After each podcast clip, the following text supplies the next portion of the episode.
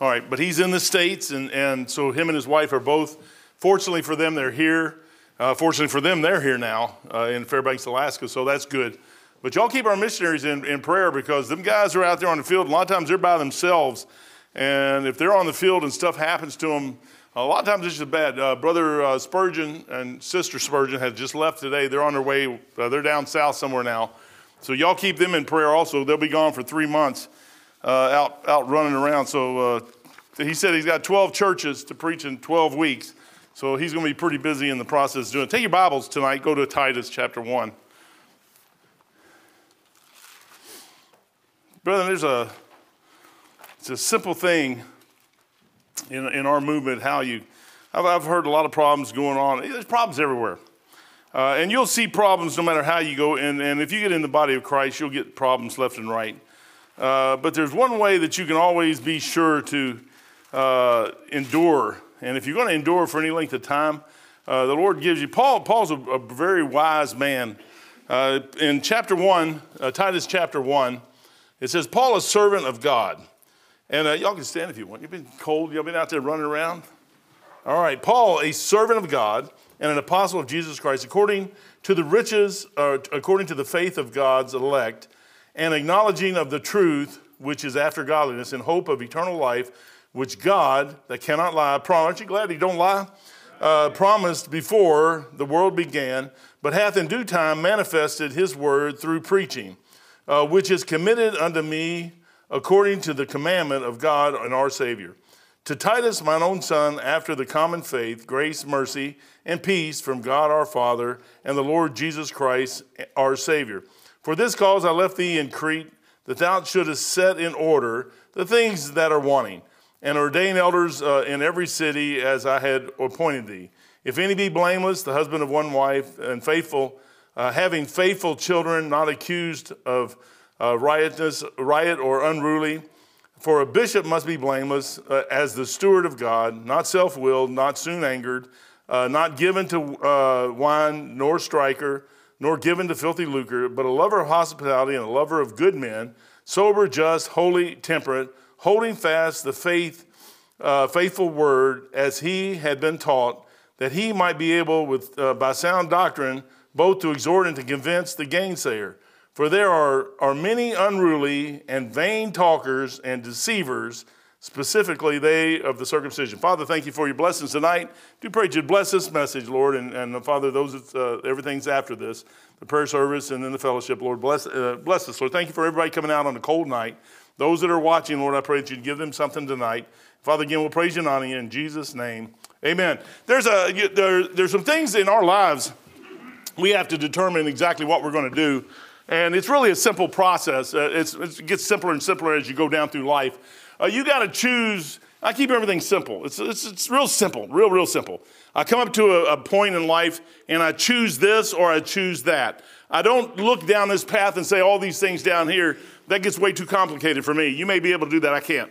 I look at this right here and say, okay, this is what I need to do. I know that if, if I do this, this, this is going to happen out there somewhere. But if I do this, this is definitely not going to be the way I need to go. So I'll throw that out the window and go this way. And guess what? I'll get down the road and there'll be another way. And you just keep going down the road. Paul says here, for a bishop, verse 7, must be blameless. As a steward of God, not self willed, not soon angered, not given to wine, nor striker, nor given to filthy lucre, but a lover of hospitality, a lover of good men. Title my message, I lover of good men. You can look at this message all through there, and you can look at people. You got two types of people in the world. You got worldly people, you got saved people. Saved people are we're a mess sometimes. Uh, you need to understand that. I mean, we're just a mess. And if you're going to look at somebody and blame them or, or look at them and dissect their lives, uh, all you have to do is stop and look at yourself. God says, a lover of good men, a lover of hospitality. You can always tell somebody by their ability. You hear people say, well, all you talk about is money. It has nothing really to do with money, it has to do with hospitality. You know, hospitality costs. It does cost. It costs uh, anybody that has you in their home and takes care of you and feeds you. You go somewhere and they take care of you and they feed you. That costs them something. A lot of people, they don't want to pay nothing, so they always say, Well, I could stay with so and so if I go here. Well, just as long as you know it costs them something, but they're, they're displaying hospitality when they do that. I like, we had a, a lady come in our church, or in our house one time, church. so we used to be our church. But she came in the house one time. She looked down at Beth and me and she said, You two are one of the, some of the most hospitable people we ever seen in our lives. You always just give and give and give and give and give and give. Well, what else are you going to do? Uh, if God give you something, you know what's a blessing is to give it back. Uh, and I'm telling you, I don't go out to get stuff to give away. It just happens to come naturally. I, I don't know how this thing works. But he says a lover of, of hospitality so you should love to be hospitable. Uh, that in the church itself, you know, if you're hospitable in the church, people will know it. They'll know if you give or if you don't. They, they know if you're, it's in your heart or not. It's not all about money. Money's just one little facet of that whole thing. When you start giving and learning how to give, I'll get in that in a second. A good man. A good man is a lover of good men. Paul's telling Titus that a bishop needs to be a lover of good men. That means that you got to make some choices about who you run with in life and if you're going to be a lover of good men, that doesn't mean you're queer. That means that you're a lover of good men. You got to know what a good man is.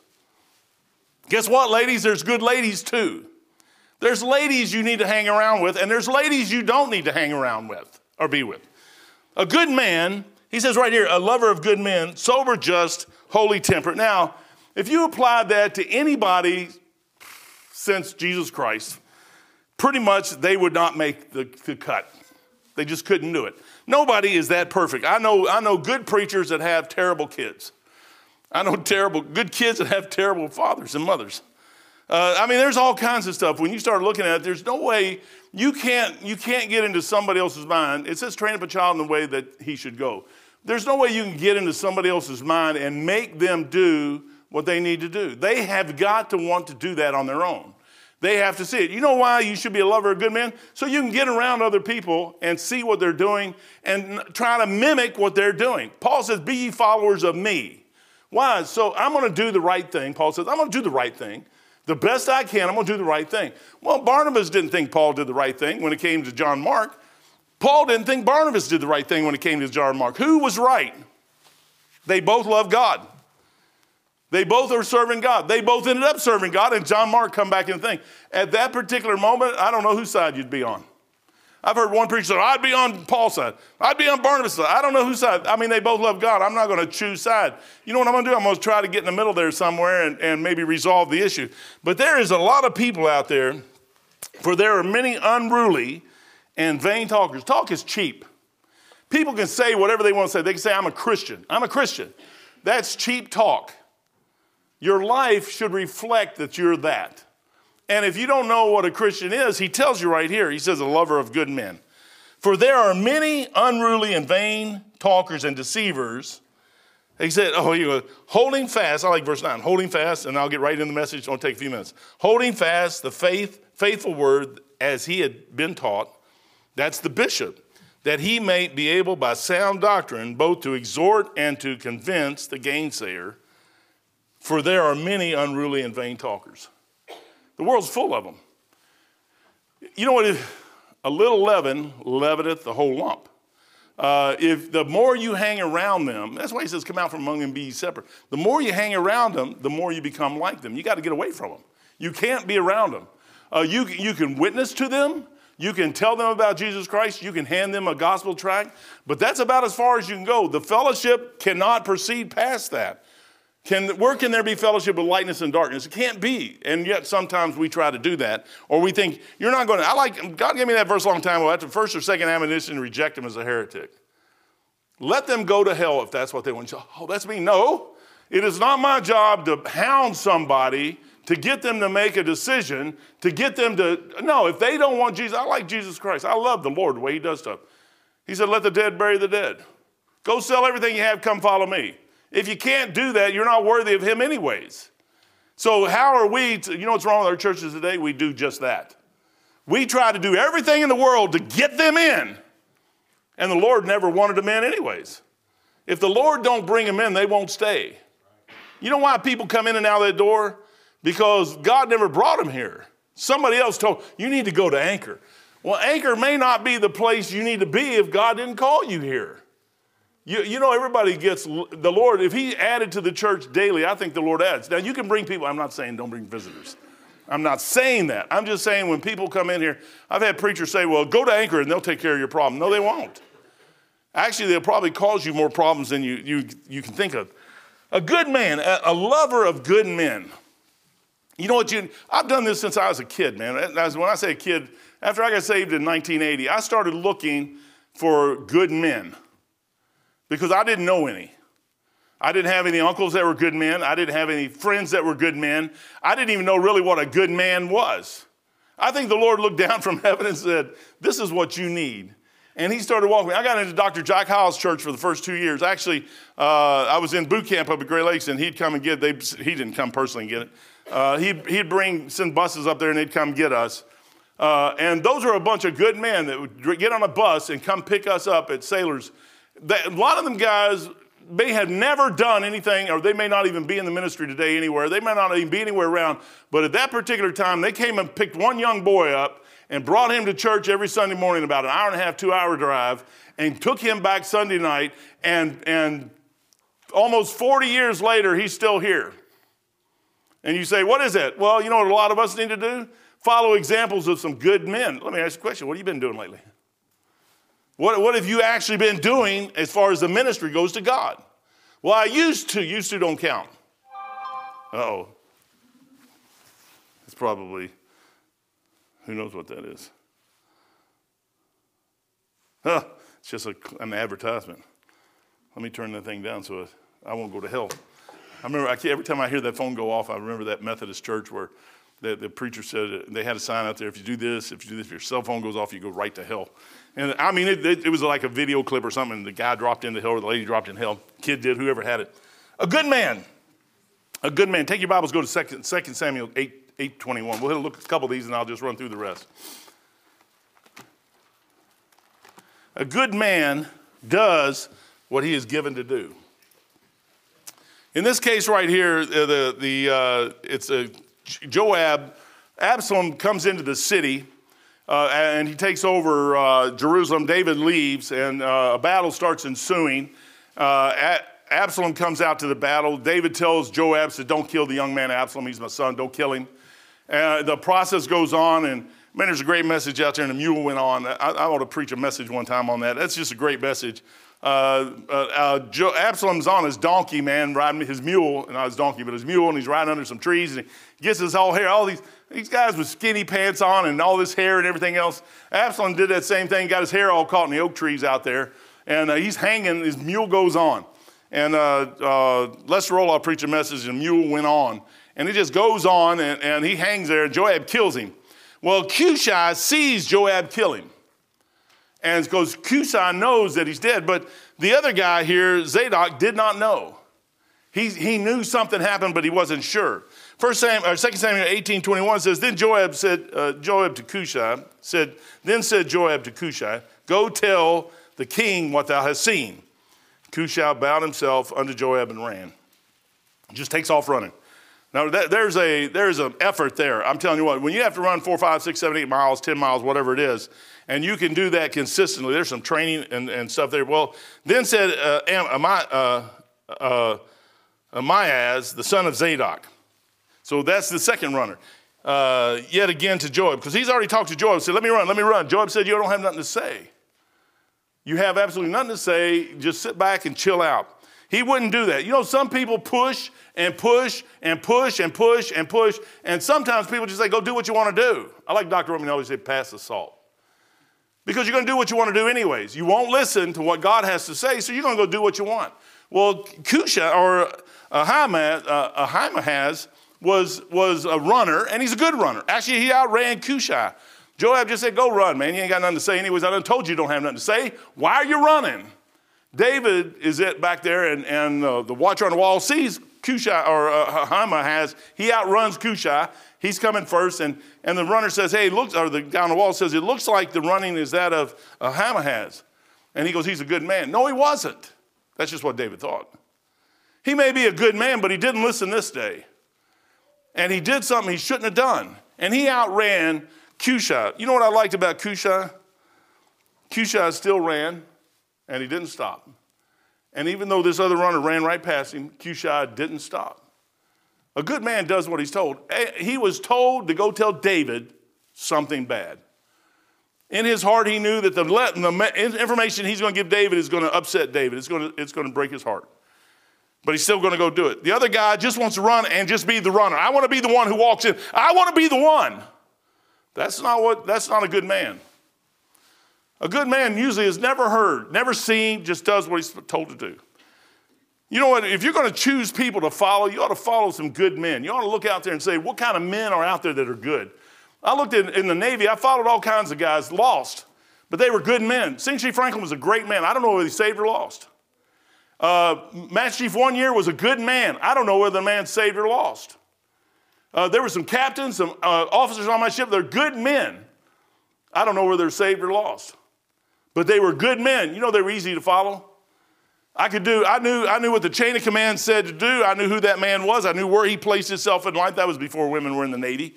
Uh, and, and I said, I can follow that guy. He's easy to follow. He, I, you can see his heart. You can see what he was into. I said, I'll do, I can go do what he says do. You know why they like me? I did what they told me to do. As a matter of fact, they didn't even have to tell me what to do. I did it before they even told me. I already knew what I was supposed to do. You know what's wrong with most people today? Either you don't know what to do or you're just not doing it. You refuse to do it. Why won't you do it? It's easy to do. You got a thing right here. You follow good men. He says, a lover of good men. He puts that off onto bishops. He says bishops, but you know, really, it flows down to each and every one of us. You don't wait till you're a bishop to learn how to love good men. Good men are not always what we think. Good men mess up. You do know that, right? A good man's steps are guided. Solomon wrote this proverb. Proverb 37 23. The steps of a good man are ordered by the Lord, and he delighteth in his ways. Though he fall. So guess what? Good men fall. We always look at, well, they did. That's not, that's not a judgment call on your part. Number one, God calls men, not people. You know what's wrong with most people is we listen to men who tell us we're called. No man called me. The Lord called me. I do what the Lord tells me to do. No man can tell me what to do. I can listen to a lot of good men, I can understand what they say, but nobody can tell me what to do. The moment somebody starts telling me what to do and I start doing what they tell me, then I'm not following the Lord anymore, I'm following them. That's not somebody you want to follow. You know how I like Dr. Ruckman? I love Dr. Ruckman. I always felt like that guy was going to do what the Lord told him to do, irregardless. If you looked at Dr. Ruckman's personal life, it would be very hard, very hard I heard people say it before. Brother Pete, I love Brother Pete. I love Brother Pete. I love Brother Pete. And they would get in the presence of Brother Pete, and in about 15, 20 minutes, they would be running. They would, well, he's got this, he chews chicken bones and sucks the marrows out of the, out of the bones. Okay, it might be actually good. I don't know. But I know one thing, I've never seen him, I, I, I have never seen him one time that I can ever remember in 43 years that he didn't love Jesus Christ. That, that I could not look at him. I mean, I remember times where I went out and acted stupid, and he stopped me. He said, Whoa, whoa, whoa, stop. They had a guy come out behind the church, or behind in the back of the church one day. He's out on the side of the street, street preaching. I mean, he's preaching at Bible Baptist, just a rebel, is all he was. There's all kinds of places you go street preach. Why do you have to street preach here? To prove what? But he was out there. Three of us jumped up I'm uh, Brother Ruckman's son. Dr. Ruckman was one of his sons, was one of the ones, two of them actually, Mike and David both were over the pews, and I was over the pew, shot out the back, and we were going to go across. These other guys were bigger than me, anyways. So, I mean, I, I would be like, yeah, get him, get him, man. But uh, Doc come out there and stopped us. Said, look, man, that guy has just as much right to be across that street preaching as you do coming into church here. Leave him alone. Just leave him alone. Let him be the heretic he wants to be. Leave him alone because that's what he is. Of all the wickedness in the world, you got to choose a group of believers to go against. That's, a, that, that's exactly what he said. He said, There are many unruly and vain talkers and deceivers, gainsayers. That's all they are, it's just gainsayers. That's not a good man. That's not somebody you want to follow. You know who you want to follow? Is somebody who'll get out on the street corner, somebody who'll pass out a gospel tract, somebody who'll stand up and tell somebody the gospel of Jesus Christ and try to win them to Jesus. That's the one you want to follow.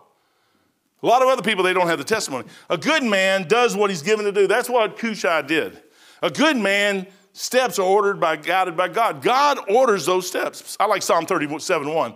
Fret not thyself because of evildoers. They can't touch you if they wanted to, unless the Lord lets them. You ever read the book of Job? Great book to read. He says, uh, The steps of a good man are ordered by the Lord, and he delighteth in his ways. God delights in the steps that a man takes following him, not somebody else. You know what people do is they look at people and they make judgment calls on people, and that's not your place. That's God's place. You know, I like you, David. David had a, committed adultery with Bathsheba. That's not our place to even judge that. You do understand that, right? He was or anointed by God, not us. Nathan did not anoint him, God did. He told Samuel to go in there and anoint David. I hear preachers say, Well, David was a wicked man. You better watch your mouth. That guy was placed in there by God. Nathan come in and said, Thou art the man, you did this, not anybody, you did this, but he didn't pronounce judgment on him. When David said, I sinned, he said, God done forgave you. All he was was a mouthpiece for God.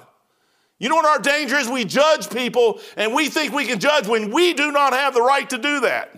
What you're doing is you're setting yourself up to be a gainsayer. You're not following good men.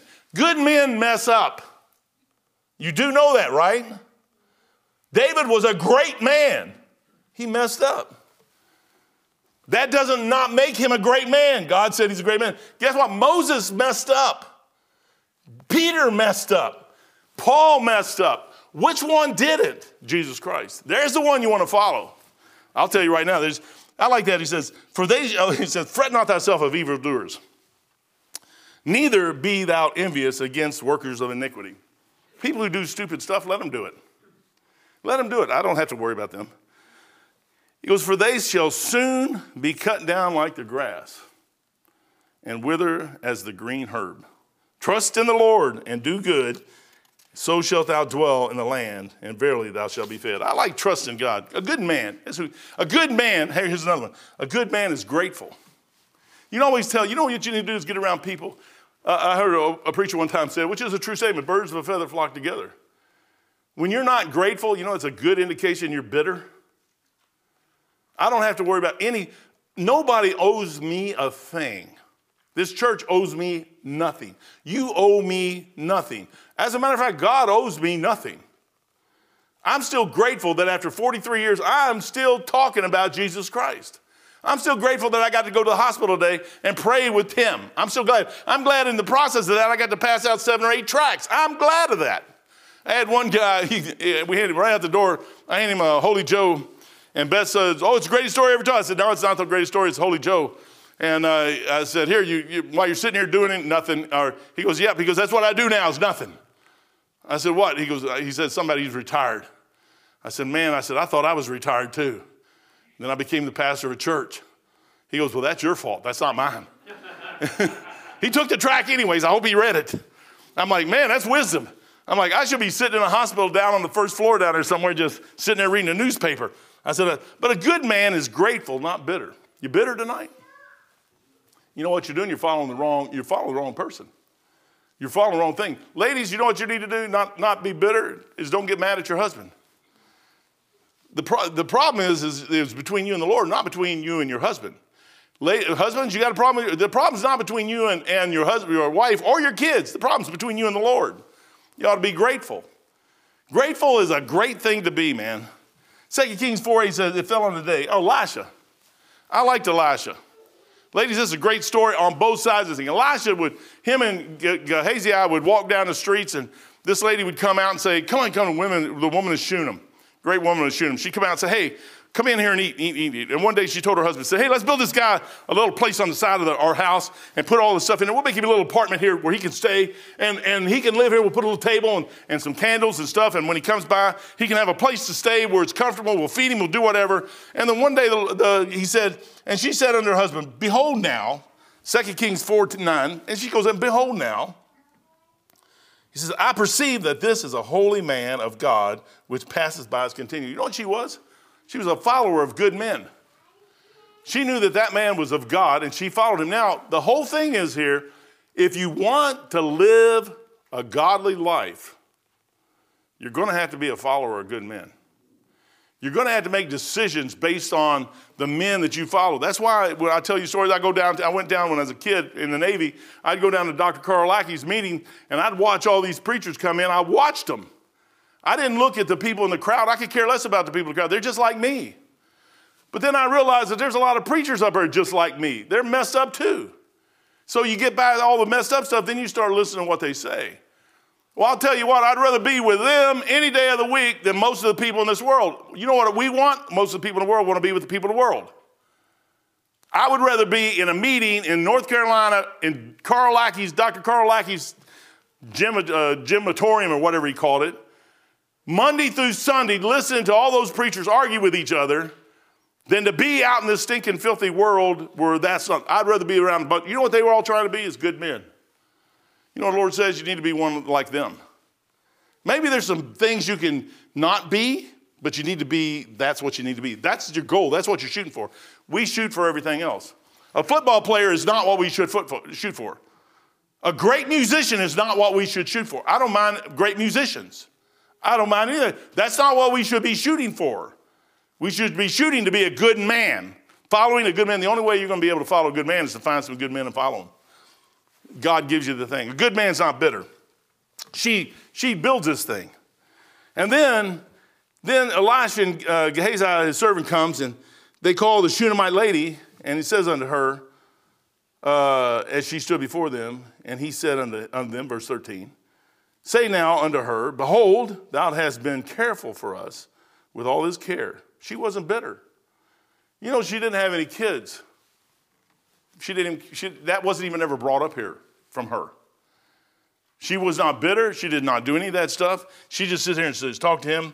He says, And say unto her now, Behold, thou hast been very careful for us with all this care. What is to be done for thee? Elisha, with just a word, can give her whatever she asks. He can make the thing happen. Listen to it. Wouldst thou be spoken for with, the, with all this uh, with the king or of the captain of the host? That's the Lord. I can speak to you for the captain of the host. I can get you a blessing. No, here's what she said. And she answered, I dwell among my own people. I'm happy. You know what she was? She was grateful just to be what she. She's grateful to have a husband that had the means that they had a home. She was grateful that she had a husband that had the means that they could put a, allow a man to come by that was a good man and take care of him whenever he came by. She was glad to be able to put a, have a husband that helped her put a building on the side of her house that she could keep that people whenever they came by, anytime they came by, and took care of them. She didn't care about nothing else. She was doing, you know what, she was grateful. Ladies being, being, following good men is just as easy for a lady, and it's just as required of a lady as it is for a man. And here he goes. He goes, and he said, What is to be done for her? And the rest of the story, she didn't have a baby, he gave her a baby. Elisha was a good man. You know what she was doing? She was following a good man. And in the, following the good man, you know what she learned? How to be hospitable and a lover of good men. You know, when you look at people, you, you easily tell. I look back in 43, 44 years, I can't think of any preacher that I really have a problem with. I may agree or disagree with some things that people do or preachers do, but I thank God that they're there and they were there. Uh, I've heard people say, well, Dr. Chuck Hyles did this. Maybe he did, maybe he didn't. I don't know. I know, boy, when I needed something 40 uh, something years ago, there was a place that I could go and get it. Boy, I'm sure thankful that Hyles Anderson University was up there and, and Jack Hyles Church was there in Hammond, Indiana, and they came and got me on a bus. Boy, I'm sure glad they did that. Well, I don't like bus routes. Well, I'm sorry. That sure did work for me. I was already saved. I did not get saved on a bus route. I just rode on one. And I still think it worked very well for me. A hospital, a, a, a good man is grateful and not bitter. You know how you tell a grateful, somebody who's grateful? They're just, they just do what they're supposed to. I think Cushai was grateful. I think he was a good man. Uh, I think David was grateful. I think he was a good man. A good man has godly convictions. A lot of people say, ah, oh, you don't need, you do need convictions. The Bible says, come out from among them, be separate. You got to have some convictions. The only way you can come out from among, you hear that verse all the time. The only way you can do that is have convictions. You got to say no to some things. You know, as I was writing this, I said, Lord, you know, I need to get some convictions about some things. I said, I think I either let my convictions grow. You can, you can let your convictions fall away and, and just go away. All of a sudden, have you ever thought about at one time I was convicted about something and now it's okay? Why is it okay now, but it wasn't then? Was I stupid then? Or am I just now falling under the, the hand of men and doing what other people are saying and trying to make? First of all, I'll tell you what, I got a wife, five kids. I got, I got, I got, man, you, it's just going to be a crazy year. We got, I got three daughters that's going to have three babies this year. That's an amazing thing to me. I remember when I was by myself telling the Lord, I'll never have nothing. I'll never have a family. I'll never have kids. I'm a screw up. I've done messed this thing up. 22 years old. I've done messed this thing up so bad it can never be straightened out. Lord says, Oh, yeah? You think so? You think? Really? You think that? I said, I can't get in the Navy because my finger's messed up. I can't do nothing. Everything's messed up. And the next thing I know, I'm in the Navy. And the next thing I know, I'm here. And then I'm in Jack Hyles Church. You can't, you can't write this stuff and make it happen. You can't do it. You ever start saying, Lord, I'm done? I'm done. I want to follow you. You know what he's going to do? He's going to put you in line with some good men. I didn't say perfect. He did say the good, the perf- uh, acceptable, the acceptable, the good, and the perfect will of God. So there are there's are there's levels in there of things. A good man is something you need to follow. Lord put me around some good men. He put me around uh, Ron Burris in Norfolk, Virginia. After I left uh, Anderson and went down there, I, the first church I was in was Ron Burris, a PBI grad. How do you write that? You can't write that. Ron was a good man. Did he have some quirks? He had a couple. Did I have some quirks? I got a bunch. But you know what God did? He stuck me around a good man. And I started watching that guy and watching that guy and watching that guy. And I could take the good things that I seen and apply them to my life and, and let the other stuff go. Then I went over to Dave Gibson's church. And he was a Marine, a sailor in a Marine church. What a weird thing. But I was there. You know what I did? I listened to Dave. And then one day the Lord gave me a set of orders to Pensacola, Florida. And I went down sent under Dr. Ruckman for three years. I, it was as, a progression all the way through there. Every one of those men were good men, and I had got something from them. I could have been like a lot of people and just rejected what those men said, and I wouldn't be here today. I can already tell you that. I wouldn't be here.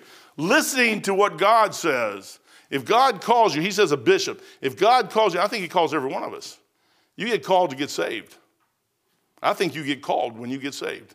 You're, he's calling you to salvation. And when you accept that, you walk into this thing. Will you ever be a bishop in charge of a church? I don't know. But I know there's some things that apply to a bishop that applies to you just as well as it does to me. I was a chief in the Navy, United States Navy. I was an electronic technician. I was an electronic technician first. And when I became a chief, I did not throw away my electronic technician abilities. I'm now, I have this and that and that and that and that. It, it, it, you add them in there, he just keeps on going. A good man is grateful. I'm grateful for every one of those guys down through there. I'm grateful the way the Lord brought, brought, brought me through this world. I'm grateful for everybody I've been around.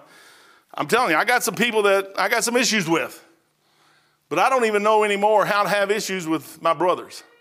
They're my brothers. Which side are you supposed to be on? I don't know. I mean, they're both saved people. They're both arguing. I don't know whose side. I, don't feel. I'll just stick it stick it out. I'll stay on the uh, side and cheer both sides on. I don't know what to do. Second Chronicles, David. David's a good man. David, after all the stuff he did, he said, "In my heart, I want to build a temple for the Lord." So he starts getting all the stuff together and putting it together and gaining a lot of stuff, and, and he was in a place to do it. And Nathan came to him and said, David told him what's in his heart, and Nathan said, Go on do what you want to do in your heart. David said, Okay, I'm going to do what is in my heart. And that, David goes home, Nathan goes home that night, and the Lord talks to him. He comes back next day and says, David, you can't do it. he said, The Lord said, You can't do it. You're a man of war, got blood all over your hands. He said, But your son is going to do it. And he goes, You're the son after you, Solomon. Is, Solomon's already born here. Solomon is probably five, six years old, 10 years old, something like that. Solomon's already there. The Lord's already told him Solomon's going to take over. He's going to be the next king, and I will let him do this. David could get bitter real easy. You know what David did? You need to see this. Go to 1 Chronicles 17. I just read this today. Great passage. You ought to read your Bible more than once a year if you can. You ought to read it once a year, anyways. David, he comes and tells him that you're not going to do this. And David 17, 1 Chronicles 17. And David, 16, and David the king, after he told him up in the pre- previous verses that he's not going to do it, and David the king came and sat before the Lord. Have you ever just sit down somewhere and just said, I, I can't believe this?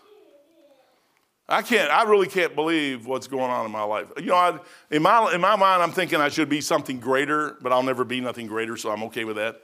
Or I'm thinking I, if I could have just done this, but that just didn't happen. This is what happened. This is what's happened. This is what was in front of me. This is what I got to put my life into. This is what God has given me to do, and this is what He's done. That's all I can do. I'm, I'm like David, boy. I'm, I'm sitting here. I, I could be like David. I could go sit down somewhere, just sit. And I could say the same thing. And David the king came and sat before the Lord and said, Who am I, O Lord God? And what is my house that, ha- that has brought me hitherto? this is crazy, man. I'm like, Lord, this is just insane. And yet, this was a small thing in thine eyes, O God. David is humble, he's gracious, he's loving, he's not bitter. He was just told what he can't do. And he goes, O God, for thou hast also spoken of thy servant's house for a great while to come, and hast regarded me according to the estate of a man of high degree. O Lord God. I'm like, how in the world could you do that? David goes on and starts talking. Verse 25 says, For thou, O my God, hast told thy servant that thou wilt build him a house. Therefore, thy servant hath found in his heart to pray before thee, because you said it, Lord. And now, Lord, thou art God. You know, David goes on, and the Lord starts giving him some other stuff. And uh, it's an amazing thing here. I think about you guys all the time. Don't ever think that uh, I don't, I don't uh, consider you, you guys when I talk to you. Uh, verse 20 in chapter 28. I'm like, I'm like David in some senses, uh, not, not anywhere like him. But uh, I got some issues going on too, but uh, I'm very thankful because I know what I can do and I know what I can't do and I don't try to do what I can't do. I, there's some things I can't do. Don't even try to do them. It's not what, it's not what the Lord called me to do. I, I'm not supposed to do this. Watch this, verse 20. And David said to Solomon his son, Be strong and be of good courage, and do it. Fear not, nor be dismayed, for the Lord thy God, for the Lord God, even my God, will, I, will be with thee, and he will not fail thee, nor forsake thee until thou hast finished all the work. I said, Oh man, Lord. I said, Is that why you gave us the apartment building over there? You just keep me working so you don't have to kill me? Because uh, it's all over. He said, You will not, has finished all the work for the service of the house of the Lord. And behold, the course, courses of the priests and of the Levites. You know what he said right here? I'll give you what you need. You don't have to do this. As a matter of fact, you don't even have to have the ability to do it. You know what's wrong with a lot of people is they think that you're supposed to have the ability for everything. You're not supposed to have the ability for that. You just have the ability to follow God. You know what you got to do? You got to learn how to follow some good men. You know what God's saying, dude? You follow me. You follow me. I will provide everything you need. Some people think, man, I've been in the Navy, I watch them guys, they all want to step on everybody else to get to the next level. That's the most foolish thing I've ever seen in my life. He goes on, watch this. And behold, the courses of the, Lev- the priests and the Levites, even they shall be with thee in, for all the service of the house of God. I'm going to provide all that.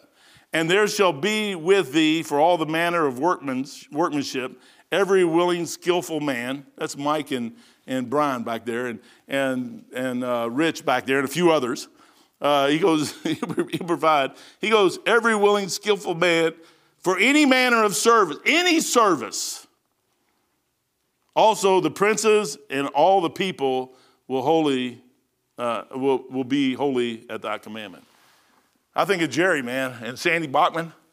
I'm like, Lord, I can't keep books. He said, You don't have to. Who told you you had to do that? He said, I'm going to bring Sandy in here and I'm going to give you this lady. She's going to come in one day. She's going to look at you. And she's going to say, Hey, can I do something? And me, a male chauvinist pig that I am, my wife made me that. I look at her like, What in the world could you possibly do for me? I said, What have you ever done? Well, I just took corporate bookkeeping and took care of all the books for all the different blah, blah, blah. I'm like, Man, have I got a job for you. and she took it over to the penny. I don't ever have to worry about nothing. Her and Jerry, between her and Jerry, it's between them two. Jerry looks at every credit card statement, everything calls me Will you, uh, what's this? What's that? What's this? What's that? Me and him's gotten arguments over it. I get mad at him from time to time. I'm like, all these other stinking, oh, I shouldn't say stinking. All these other missionaries come in, we give them this, this, this, this, this. I go out and buy a Pepsi and you question me? He's laughing. That's true. We don't go, it's not to the Pepsi, it's, it's greater things than a Pepsi, but uh, uh I have to tell him, there's some greater things than that. But, you know, I'm sitting there sometimes, I can't, but, you know, I thank God for that. I'm sitting there going, Lord, how in the world could you possibly do this with me? You know what that is? That's being grateful and not being bitter. You know, a lot of times we'll look at stuff and say, well, I should. You shouldn't be any more than God's allowed you to be. And guess what? If He allows you to be something and He wants you to be something, He'll open the door for that. But if you slam that door open and you try to find a door, you'll find a door. But the door you find won't be quite what you want. You think I looked for this door? I didn't look for this door. It was just there. it was like Lord saying, Hey, stupid, I had no idea what was going on. And I still don't have any idea what's going on. I try not to. Sufficient unto the day is the evil thereof. I like it. One day at a time. And you do. I got Brian. Brian Brian's a maniac. And Mike is, is egging him on. And, Brian, and, and Rich don't help. Because he'll come in, they need supervision, don't they? and they all just get up there and egg it. So when one person leaves, everybody starts talking about the other person. And we tell them, you leave. We're going to talk about you as you leave.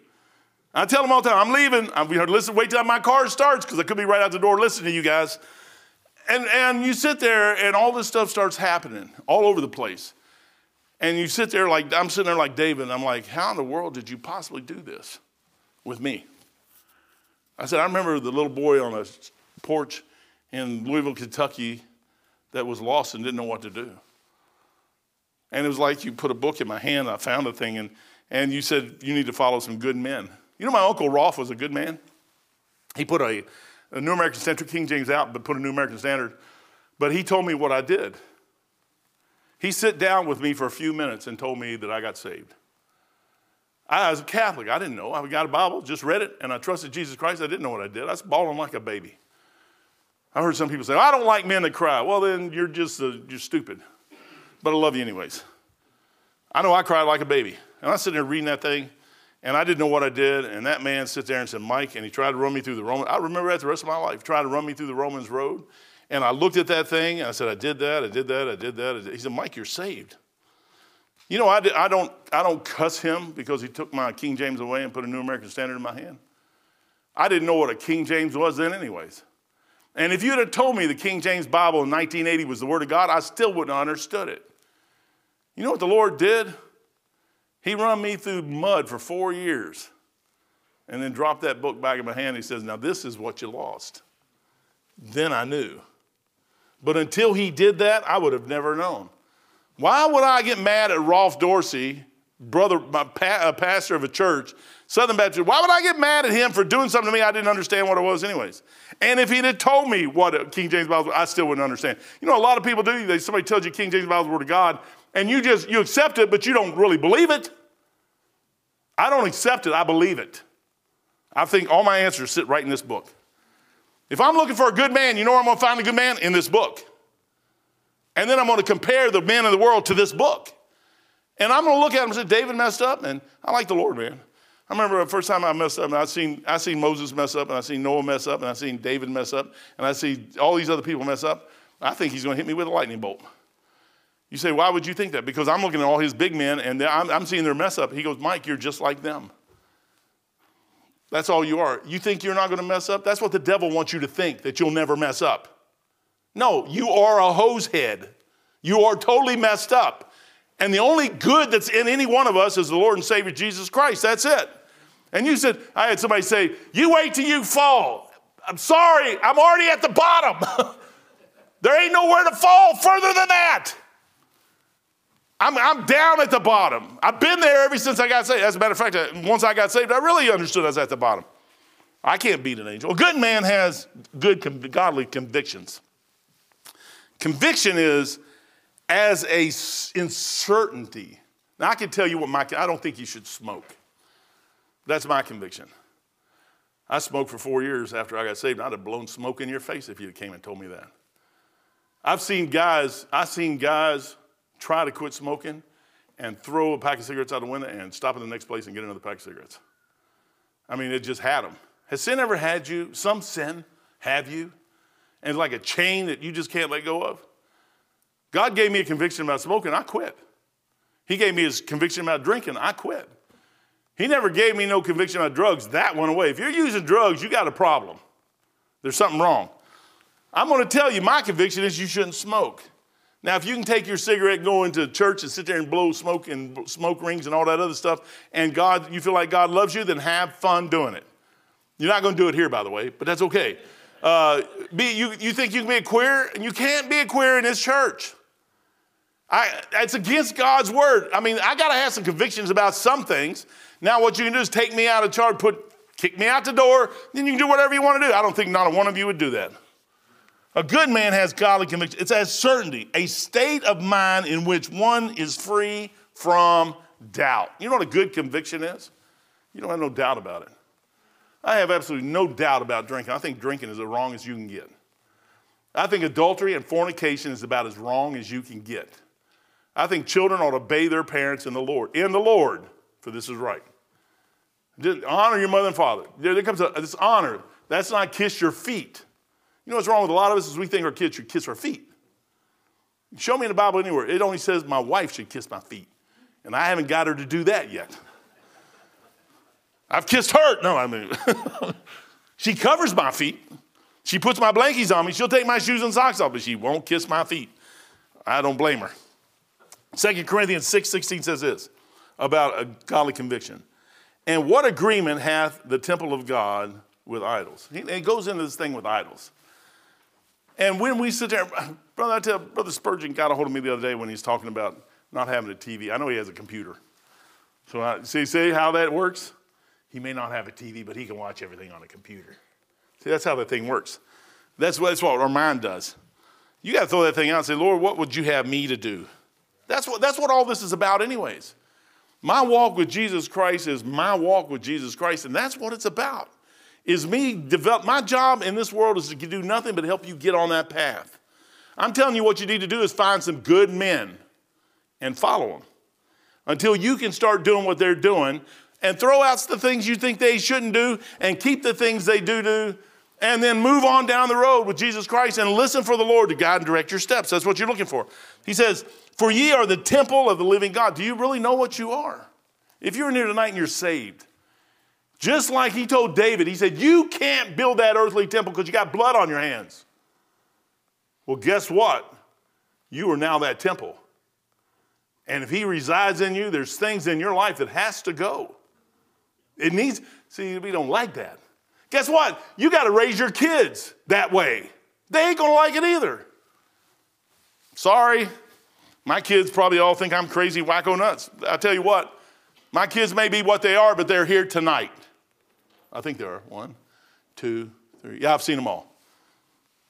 Why they're here, I don't know. And I couldn't put my thumb down and say, I did this and I did this and I did this. The Lord must have done something. They're still here. We'll see what happens when I die if they all scatter. But the Lord could call them out anytime. A good man has godly conviction. You got to get good convictions. That means something, and people you always say, something you'll die for. No, something you got perfect peace about.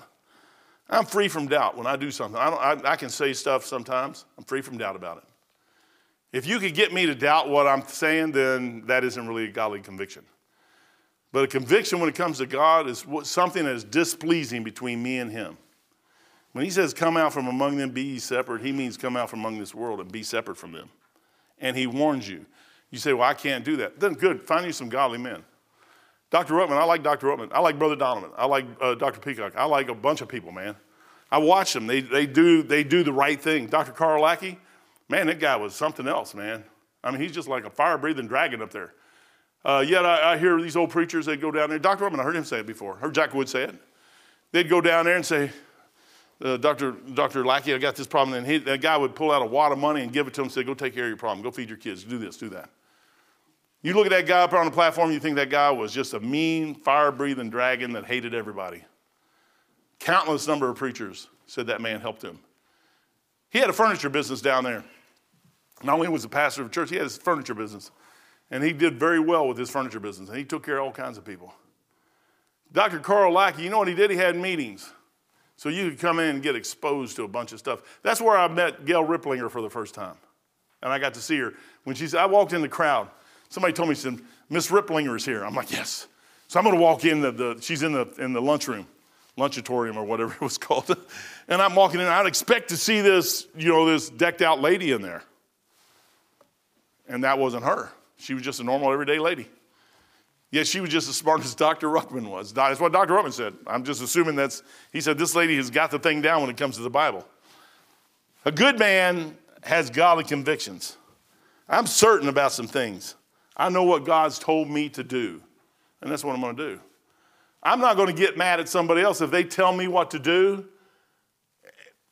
If it don't fit, I told Scott Floyd one time, I said, brother, if the shoe don't fit, if the shoe fits, wear it. If it don't, throw it off the side. It's not your shoe. You shouldn't have to wear something that doesn't fit. These blanket convictions that you throw out, there is some things. Come in here drunk and we're going to have an issue. Come in here cussing and screaming, we're going to have an issue. But there's just some things in people's lives that I can't, I'm sorry, I can't do it. But I tell you what, if, if it says abstain from all appearances of evil, have you ever stopped to think about what somebody else thinks about what you do? Now, I'm not saying we're perfect, but have you ever stopped and thought about that? Sure, you can do whatever you want, but have you ever stopped to think about what somebody else thinks about what you're doing? Are you the good person they can follow? Are you the good man that they can follow? Or if they follow you, are they going to go down the path over here? And next thing you know, they're going to be in everything in this world. This world has nothing for you. One of these days, we're all going to be out of here. This thing has nothing for us, never. A good man has godly convictions. Wherefore, come out from among them, be separate. I like that verse. That's, a, that's probably one of the most used verses in the whole wide world. A good man always gives consistently. You, be, you should be able, I could, I, I've been doing it for 40, I've been doing it before I got saved. I think it's something that's in your body, in your nature, just to give, to help. I think it's in your nature. Uh, and if it's not, it's something God gives grace for. I had a lady call me the other day. Actually, actually, uh, Ross, the lady, y'all gave her some furniture up in, did she call you? Is she going to give you some moolah? Okay, because she called me and she said, I got some furniture from Miss Betty McKay. I said, Did you know? Oh, she said, I never knew Betty. She goes, But I want to give. And the next thing I know, we're on the phone for a half hour, 45 minutes talking about giving. And this lady gives, gives, gives, gives, gives. She says, and I said, Ma'am, you don't have to give us nothing. She goes, I know I don't. I just want to give. And then I started telling her about how I gave, like to give stuff. I said, well, I'm probably still robbing some of my blessings, but I'm going and we started going back and forth, and she gave, and I gave, and we gave. And she goes, it's so good to talk to somebody that gives. I thought that was the funniest thing I ever heard. I told her I'd call her back and give her a Venmo account. I haven't ever called her back yet. Uh, if she's listening, I hope, I told her, I said, if you call me, I'll come up, send somebody up to pick it up or whatever, man. I mail it to the church. I don't know. Uh, it's just an amazing thing. here's a lady who's all she, she said, I just want to give and I want to give. And, and she got problems with her kids. She's got problems with this, problems with that. And she still has that heart inside. She's gracious and she's never lost that. Outward things should never affect that. If it is, there's something wrong with that. That's where you need to work. A good, a good person gives constantly times, talents, life, wealth. I don't care what it is. A good man has some grit. You got grit? I like grit, man. I like old preachers. I like old gritty preachers, man. I'm not talking about mean ones and yelling ones. I like yelling ones. I don't care. That doesn't bother me at all.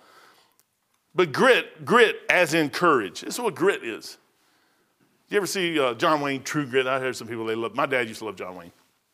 True Grit, he rides, just puts a horse to bridle in his mouth and six shooters shooting down. I don't know if they really did that back then. It looks good on the big screen, maybe. But I mean, bullets flying all over the place. You're riding down on a horse at, at 25, 30 miles an hour, bouncing all over the place, and you're shooting a gun like this. I don't know how accurate those bullets are actually going to be unless you got a Gatling gun blowing bullets all over the place. But it just looked, and you know, that's what I was like, man, I, I want to be like that. I don't want to be one of the dead guys laying around. When it's all said and done, I want to still be there like that. I want to still be fighting like that right there, like that. Noah had grit, grit, grit and as in courage. Now, watch this the strength of mind that enables a person to endure pain or hardship. You know, life's a hardship, and life is full of pain. But when you go through this whole thing, you can never lose the thing that you're following Jesus Christ. And you never know when He's going to put somebody in your path that all you're going to do is hand them a gospel tract and give them something, and they may read it and they may get saved. You never know. You never know. You never know what's going to happen. Noah had grit, Moses had grit, David had grit, Peter had grit.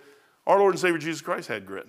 Boy, he goes in in the temple with a, a cat of nine tails and running them all out, man. I like that, man. Now, I don't know about you, but I don't think he would come back. He's not coming back like that ever again, by the way. Well, he's coming back like that again. He's not going to come back the loving, long haired, Irish, blue eyed guy that everybody sees at the Last Supper. I like the way Brother Dr. Peacock says is everybody posed for the Last Supper on one side. How, you know, they're, if they're around the table, how did you get all 12 on one side? Oh, picture time. Everybody get on this side. Michael's here. Uh, going to draw the picture, I guess. A good man has some grit. Jesus had grit. You know, God, you got to have grit. You got to have some courage. There's going to come a point where you're going to have to stand up. You're going to have to stand up on the right side. You're going to have to make a decision. I like Joseph of Arimathea. He went to Pilate and begged the body of Jesus Christ in front of everybody. He went right and begged that body. He went against all the Pharisees. He went against all the scribes. He went. A, the time came in Joseph's life where he had to stand up. I think it was, it was, yeah, Joseph, and Nicodemus was right with him. Pilate didn't have to give him that body, but Joseph said, I want that body. I want that body of Jesus Christ. I'm going to take care of that thing. I want that body right in front of everybody. That took some guts, that took some courage. At that point, Joseph didn't care. You know what he did? He made a choice on which side he's going to be on. This world is rapidly moving, but I tell you what, y'all listen to the news, you listen five minutes of news a day, that's all you need. It's the craziest thing you ever seen out there. Your Constitution right now is trash. Unless the Supreme Court does what it should do, and it should be a nine to one for Donald Trump. I'm not a Trumpite. I'm just telling you that the laws, they're accusing that man, they're, they're taking him to task, saying he's guilty, they're, they're condemning him, putting him in, they're ready to hang him, man and he's never been charged with nothing. Anybody that can be out of the presidency for almost four years now, and while he was in the presidency, putting up with what he put up with, and they've tried everything in the world to nail that guy, and they still, the entire government's been against him and can't get nothing on him, your government's shot. If you trust in one thing down here on this planet, you need to see a psychiatrist. Because that you're out of your mind. The only thing you can trust is God. And God says, What? I'm going to not leave you. I'm going to put some good men in front of you. I like it, man. I like good men. I think, I think our Bible's still full of good men. I think there's still some good men in this world. I think there's still some people that's going to do the right thing. A good man should have, a good man has some grits. And here's, here's the verse I like. Take your Bibles, go to Proverbs 2.10. I got one more after this, I'm done. That's just a good, this is a good, it's a good, I think it's a good yearly thing, man. I, ought to preach this every year. I just, I still got some men I like to follow. I, I have conflicts with some sometimes. But I mean, I, I don't know what else to do. I, and I can't say the wrong, can't say the right. I know they still love Jesus. What do you do when you find somebody who loves Jesus and you find somebody else who loves Jesus and they're fighting? What do you do with that? I don't know. You let the Lord deal with the thing. 210. When wisdom come, when wisdom entereth, this is Solomon talking, talking to his son. He says, When wisdom entereth into thy heart, and knowledge is pleasant unto thy soul, discretion shall preserve thee, understanding shall keep thee. Why? Why do you need what Solomon's saying? Verse 12, to deliver thee from the evil, from the way of evil men. Then in verse 16, he goes, and to deliver thee from the strange woman. Ladies, there are strange guys out there too. Don't think that it's just one sided. This world is sick. Verse 20, that thou mayest walk in the ways of good men. You know what I got to do for the last 43 years is walk in the way of some good men. I got to watch some good men, and I was telling the Lord that. I said, Lord, if it hadn't have been for those men, I wouldn't be here tonight. I mean, I could just start naming them all off. And I may have some issues with some of them, but the Lord allowed every one of those in my path. And every one of them had something that they, they gave me and helped me to get where I'm at right now. And I'm still saying, Lord, these, are all, these were all some good men. Maybe they did not have what I had. Maybe they did not have what I was exposed to. Maybe they couldn't even grasp what I was going to do. I remember I talked to Brother Soller one night. He said, Mike, he says, we know where you went to Bible school and you scare us. And I said, I do? I said, why would I scare you? He scares me. And he, and he goes, I mean, old guys just scare me, man, because you never know what, they got me about 20 years, they scare me. I think he's 80 something years old, so he's, he's 80? All right, so he's got me about 14 years. That's still a lot. That's 14 years that he knew stuff that I didn't know. When he was 14 years old getting in trouble, I was just a baby. I'm telling you what, he just got some, he's got some stuff over me that I don't have. I don't ever think I'm so smart that I can walk past somebody and look down at them. Just because I'm where I'm at and I'm not, I got some convictions. I don't have to go back to where I came from, but I, I can look at some people and say, ah, that person probably knows something I don't. I think he knows some things I don't, but he said, he goes, we know where you went to school at. And he goes, you studied under Dr. Ruckman and he scares us to death. That was phenomenal for me. I'm like, here's this little old short guy down in Florida that scares scares him of what? His Bible knowledge.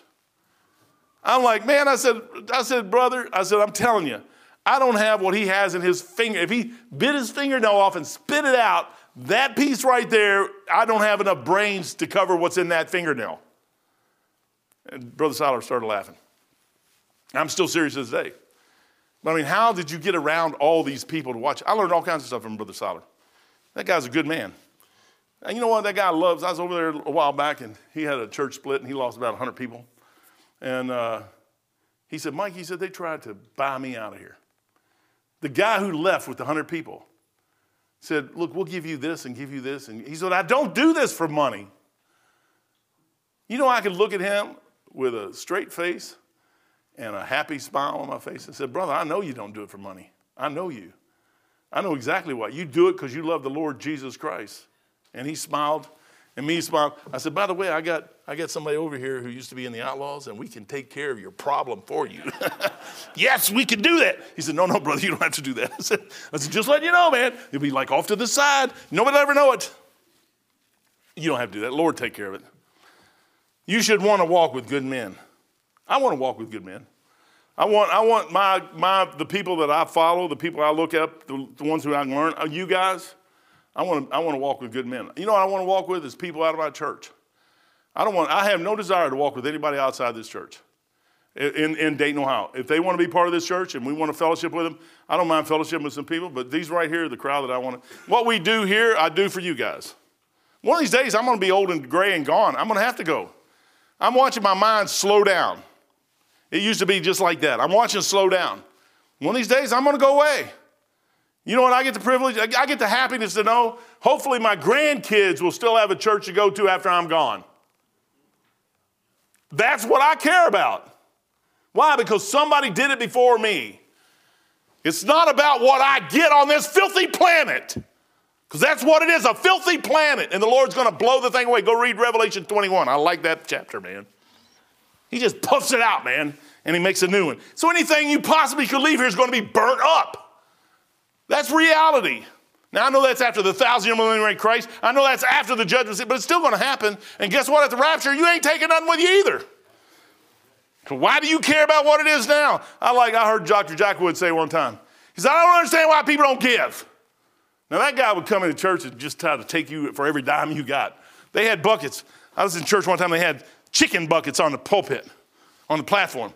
And they'd start passing the chicken buckets, and they wouldn't quit till the chicken buckets were full. I've been in another church, uh, same, well, I think it's the same church. Uh, Dr. Wash Pennington had this metal pot, and he wouldn't, that's for his fellowship tracts, he wouldn't leave till that pot was full. I don't know where they think y'all get all this money at. I've never figured that out because one guy come in want all the money, another guy comes in want all the money, another guy comes in wants all the money. Where's all this money coming from? I've never figured people got money trees or something. I've never figured that out. Maybe it's because they got a bad heart. I think maybe the church ought to do with what it's got and do it what the way the Lord says do it. He told one guy, he said, Why didn't you take the money and put it into usury? Why didn't you make some money on my money? Put it in the bank. So the church should be able to manage what comes in. And we shouldn't let people come in and just beg for everything we have. But you should still have a heart to give. you should still have a heart. We're, we're looking at trying to help Brother Hauser out. I don't know exactly what we're going to do yet, but we need to help him out probably some. We're going to wait and see how the thing settles out a little bit and then see what he really needs and then do something. But you should want to walk with good men. You know, Brother Hauser's a good man. There are some good missionaries on the field, not just out of our circle. There's some good missionaries out there trying to win souls. There's some good people. There's all kinds of people out here around the world. There's some good men. There's some good ladies out there. You know, you read your, your songbooks. Fanny Crosby. Fanny Crosby wrote 9,000. She's a good woman. You know, she left this planet with 9,000 songs here for us to sing hundreds of years later. I'm thinking, what a thing, Lord. What are we going to leave behind for the next group of people that come by after us? What are we going to leave behind? You know what? You, the only way you do that is you got to find some good men. I like reading Charles Haddon Spurgeon. They'll say, "Oh, he's a Calvinist." Maybe, in, maybe he is compared to what he is today, but back in the day, with what he had, he sure did a pretty good job. He's, I, I can see him trying to win souls all over the place. You know why people do stuff like that? Because they get bitter and they're not grateful and they never followed good men. They think they're the good man, and they know. sorry to tell you, I don't think we all know. Finally, finally, go to John chapter 7, and we'll be done right here. John chapter 7. It's a great, they got a great book here. I want to follow some good men.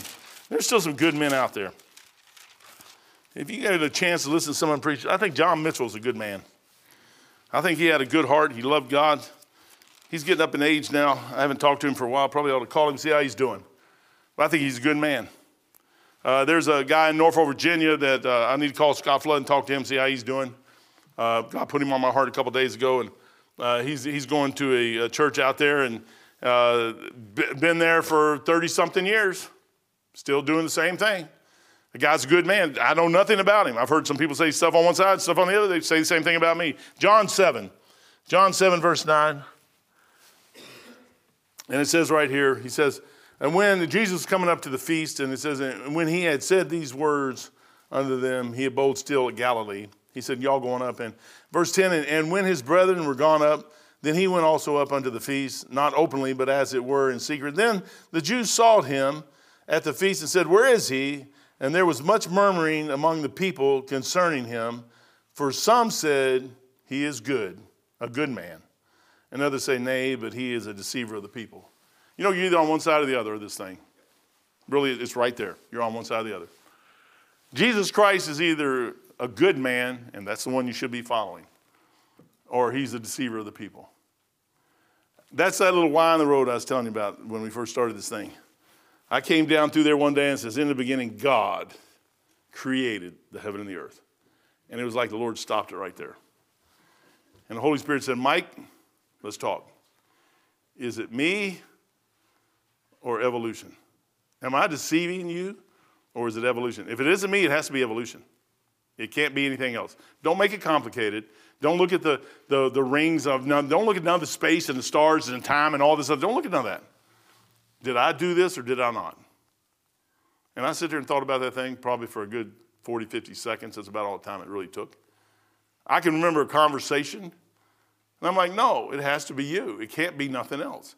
So I'm going to go with the Lord. I said, I'm going to give you the benefit of the doubt every single time. If I ever get to a place where I can't figure it out, I'm just going to give you the benefit of the doubt and I'm going to err on the side of God. How about that? 43 years later, you know what I'm going to say? I still don't know everything. I look at some of these guys and I'll never be like them. I'll, I'll never write a book. If I write a book, it'll be one page the beginning, the end. That'll be about a couple blank pages in between. That'll be it. That's all I can do. I don't, I don't even have time. Elizabeth gave me this thing, bless her soul. Uh, it, it's some thing that you go out and fill out a page and they'll send you a page. And when it's all said and done, you have a book about your life. I don't even do that. Now, Beth, I think she does hers. Maybe she does mine. Huh? You done three? She's done three more than me. Uh, I don't even do, but I know some people who will sit down and read and read and write and read and write and read and write. I have to force myself to always do that. But he says right here, he says, He is a good man or he deceiveth the people. If he's a good man, just follow him. If he's a good man, then do what he says do. You know, he says, I, he says, Lo, I come in the volume of a book. It is written of me. You know, when I read in the beginning, God, that's Jesus Christ. When you read in Revelations, the end, that's Jesus Christ. These words are His. They're not mine, they're His. And when you read these things, what they're supposed to do is apply to you so that you can learn how to walk with good men. Father, thank you for your blessings tonight. Paul told Titus, Lord, that he lover of hospitality and a lover of good men. Lord, help us to know that, uh, that we're all human, and the closer we get to the time you come back and take us out of here, Lord, it's going to get harder and harder and harder and harder to be uh, the Christians that we ought to be. Lord, it's going to get further. We're going further and further away from this book, uh, further and further away from the things that uh, you hold dear and what it says to do. And uh, Lord, churches out there and, and even us, Lord, we're going to get to the point where uh, we're going to allow things in our lives, uh, the convictions we have, we're going to let them go off to the side. And Lord, I already know that you said, as it was in the days of Noah, Lord, as it gets closer and closer, it's just going to get we're going to lose more and more of our desire, Lord, to follow you. I just pray that you'd help us. Uh, Lord, always uh, thank you for the men and the women that you put in front of our lives. Uh, Lord, that set the examples for us, the older ladies and the older men. Lord, help us now to become those older ladies and older men. Lord, that these younger ones can see it. And Lord, learn how to follow you and, and do that. Lord, show us what we need to do. And Lord, thank you for uh, an admonition from Paul, Lord, to Titus uh, discussing what a bishop should be and, and, a lover of hospitality. Lord, help us to never uh, forget that we need to help others as, as they helped us. And Lord, uh, be lovers of good men and, and, follow after them and not this world. Uh, bless the prayer service. Lord, I do pray for Tim Bachman now. Uh, Lord, that you to continue to help him to recover. Brother Tom Combs at home sick. Uh, Lord, I just pray that you'd touch his heart and, and, his, and heal him up. Lord, I know he's really, really sick with the flu and sinuses. And uh, Lord, I just pray that you take care of him. My brother's down there. I was talking to him. I just pray that you touch his heart. Uh, Lord, touch his body and heal him up. And uh, Father, again, thank you for everything. Bless the prayer service tonight. We'll praise you in Jesus' name. Amen.